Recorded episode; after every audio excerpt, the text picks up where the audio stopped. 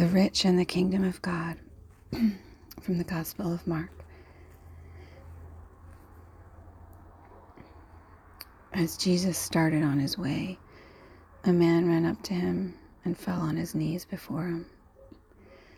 Good teacher, he asked, what must I do to inherit eternal life? Why do you call me good? Jesus answered. No one is good except God alone. You know the commandments. You shall not murder, you shall not commit adultery, you shall not steal, you shall not give false testimony, you shall not defraud, honor your father and mother. Teacher, he declared, all these I have kept since I was a boy. Jesus looked at him loved him. One thing you lack, he said.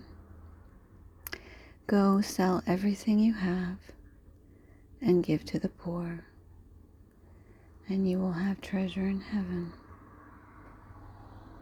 Then come follow me. At this, the man's face fell. He went away sad because he had great wealth. Jesus looked around and said to his disciples, How hard it is for the rich to enter the kingdom of God. The disciples were amazed at his words. But Jesus said again, Children, how hard it is to enter the kingdom of God. It is easier for a camel to go through the eye of a needle than for someone who is rich to enter the kingdom of God.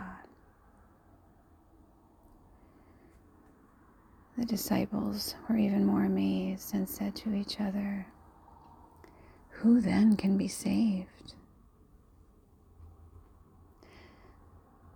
Jesus looked at them and said, With man this is impossible but not with God and not with woman, because all things are possible with God and with woman.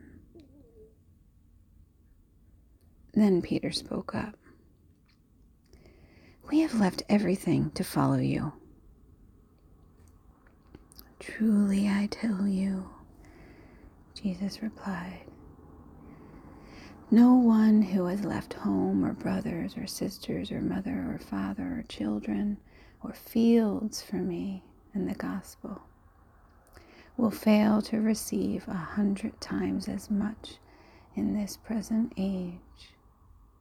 Homes, brothers, sisters, mothers, children, and fields, along with persecutions, and in the age to come, eternal life. But many who are first will be last, and the last first.